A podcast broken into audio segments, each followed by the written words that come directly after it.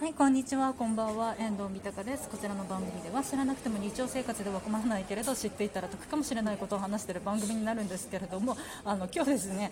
つい先ほどですね、シュネさんと一緒に舞台の方をちょっと見てきましたので、その後にですね、ちょっとタリーズコーヒーでのんびりしてましたところ、私の手相の話になったのでちょっと手相の話をですね、シュネさんにお話ししていただきたいと思います。何の回だよって話なんですけどはい、じゃあどうぞ。じゃあどうぞ。ですね、はい、いや私が手相を占いしたのなわけじゃないんですけど、はい、でも置いてもらって、はい、この珍しいんですよ。三鷹さんはマスカケ線っていう、はい、この環状線から、はい、まっすぐこの真横に全部、はい、ひらがなの手ですよね、はい、になるっていうのがまず珍しいんですけど、これ強運の持ち主なんですよ。あ、そうなんですね。そうなんですけど、なんとその上にもう一本あるんですよ、はい、しかもそれもまた長くて、こっからここまで、最後までこっからここまでじゃ音声で伝わらないですよ人差し指から小指の付け根までまっすぐ二重に伸びてて、はい、お金持ちなんですか？わかんないですなんかすごい、これはですね、変形マスカケ線で、はい、女性にある場合も非常に有能であることは間違いない。努力をすることで男性にも負けず出世し、一生懸命何事にも取り組む人、行動力や発想力、人望もあるため、どうしても仕事が面白くなり没頭したくなってしまう恋愛においても仕事を優先することが多い人結婚や出産という観点から言っても、仕事から離れなければならない時期があることに悩んでしまう人なかなか結婚を決断できず、仕事に没頭してしまい、婚期を逃す傾向もあります結婚願望がある人は後悔ないように、結婚恋愛に関しても早めに行動していくといいでしょう。だって私、結婚願望が本当になくて。ないんだ。仕事が好きないっていうか、なんかその、なんていうんだろう、その年的になんか30代前半ぐらいで一回みんな結婚して、だんだん今離婚してきてるじゃないですかまあそういうお年頃ですね。わかりますよ。それを見てると、別になんか結婚に対してわあ、なんか結婚素晴らしいっていう感じじゃなくなっちゃっててでも人生のパートナーですからね。そうだからなんていうの、別に結婚という形式にとらわれたくないっていうのが。すごいフランス人みたいですね。いいじゃないですか。めちゃめちゃいいと思います。で、なんか好きで一緒にいるんだったらいればいいし、嫌だったらもうなんか私はねってやればいいし。いや、本当そうですよね。その考え方めちゃめちゃ分かれますよね。そうだから、なんかそんな感じだから、別に結婚願望は特にないですあ、でもパートナー願望はある。パートナーっていうか、なんていうか、なんか添い遂げられる人欲しいって思うんですよ。本当そうですよね。年を取ってから縁側で座ってられる人ですよね。そうわかります、わかります。そう、なんかね、縁側でね、お茶2人でね、夫婦茶飯とかね、そんなにベタなやつがいるでも本当にそうで、それを20代のまだ何も知らない私たちが見つけられるはずがないんですよ。そうですよね何の話だあ、でももうちょっとありました、はい、二重にマスカケ線と離れて環状線が二重になっている変形マスカケ線のことは、困難に立ち向かった時にこそ、本領を発揮する強さを持っている人、恐れずに着々と物事を進め、冷静に判断し成果を上げることができる人。そのまんまじゃないですか。わかんないけど一見控えめに見えたとしても大胆で粘り強い人で、頼りがいがあるタイプでしょう。わかんないです。一生仲良くしてくださいまたこちらこそよろしくお願いしますまた愛情が深いゆえに世話好きな一面がある。どうなんですかね。世話好きはちょっとわからないですね。なんか動物飼わなそうですよね。どうなんでしょうね。でもなんか、どうなんだろうな。執着心や嫉妬あります？あ、でも嫉妬は人並みにあります、ね。あ、そうなんですね。それは意外かもしれません。嫉妬っていうか、やっぱ普通になんか、ラジオトークとかやってて、なんかこうね、一緒に始めたぐらいの子が急になんかバンってなったりだとかすると、やっぱちょっと。あーとかって思いますよ、普通に。まあそっか、それは恋愛とは関係ない恋愛とは関係ないけど、まあでもそっか、競争心が人並みにあるっていうことですね。ありますね、そこは。そうなんですね。普通にそうか。ラジオトークでどういう風になれると、やったったぜって思うんですか？でも、なんていうの、ラジオトーク関係で言うと、やったったぜっていうか、なんかなんていうんだろうな、なんかずっと言われてたのが、スタイフ行けばっていうのをずっと言われてたので。まあ母数が違いますからね、ラジオトークで言うのもなんですけどそう、なんかスタイフ向きじゃないって言われて、ずっと言われてたんですけど、そうなんで、だからなんだろうな、ラジオトークでどうこうっていうのは、なんか特にはもうなくなっちゃってる部分がありますかね。なんかスタイフやる前まではなんかちょっといろいろ悩んだりとかしてたんですけど、本当にじゃあ音声配信やっていきたいっていうのがあるんですね。いや、なんて言うんだろう、ラジオトークの方で、なんかこうね、ちょっとこうスタイフ行けばとかって言われた時に、これはそのなんかどういう意味で言われてるんだろうっていう、ちょっと悩んじゃってた時期とかがあって、なるほど、なんて言うんだろう、こう。そのお前の話にも需要がないよっていう意味なのか、普通に冷静に考えてそうなんですけど、ただなんかちょっとこういろいろ悩んでたりだとか時期とかにちょっと言われた時に、あ、そうなんだ、需要がないよっていう意味で言われてたのかなっていうふうにちょっと悩んじゃった時期とかあったから、でもなんかスタイフ行ったりだとかして別になんかね、まあ、両方適当にやってればいいからって。そうなんですね。そういう時ってオフでも同じラジオトークの話できる人いました？ラジオトークね、やってるってことね、全然人に話してないんですよ。ああ、そうなんだ。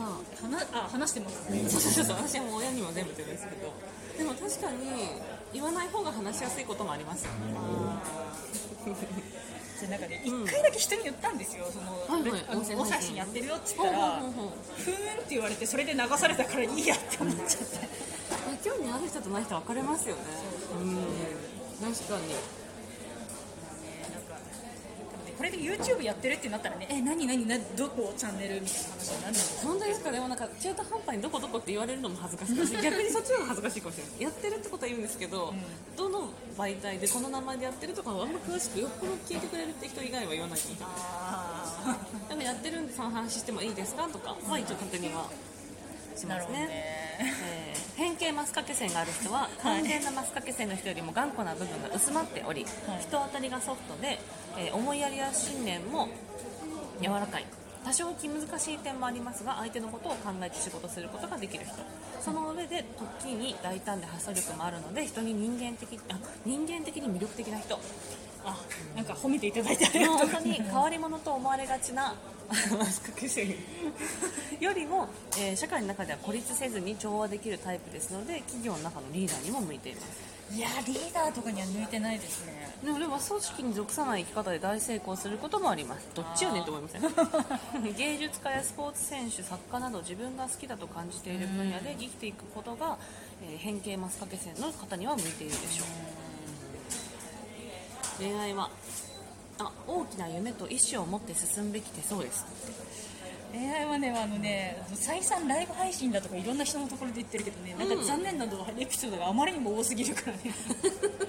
本当ですよね。残念というか、どうなんでしょうね。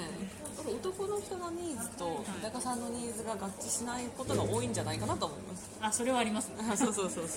かそんなことじゃなくて、もうちょっと高尚な部分でのパートナーを求めちゃってる。贅沢ですよね。思いません？30代入って贅沢だなって思う。ただお金を稼いできてくれればいいとか、ただなんかニコニコしてくれればいいとかじゃないじゃないですか。っていうのは贅沢だなと思う。その辺どうですか？いや、なんだろうな。失敗してるわけじゃないですよね。いや、全然なんて言うんだろうな。私、なんか今まであれなんですよね、再三言ってるけど、マッチングアプリとかで会うじゃないですかそう、あって、言ってますけど、ご飯食べてた時に大食いだからってことで向こうが逃げて帰るからそんなに食べました？多分前会った時が、お酒入ってたりとかしてからよく分かってないと思うんですけど、それなりに食べても本当ですか？そうか、見た目細いからでしょうね。それもあるんだろうな。ギャップ萌えが、ギャップびっくりになっちゃうんですね。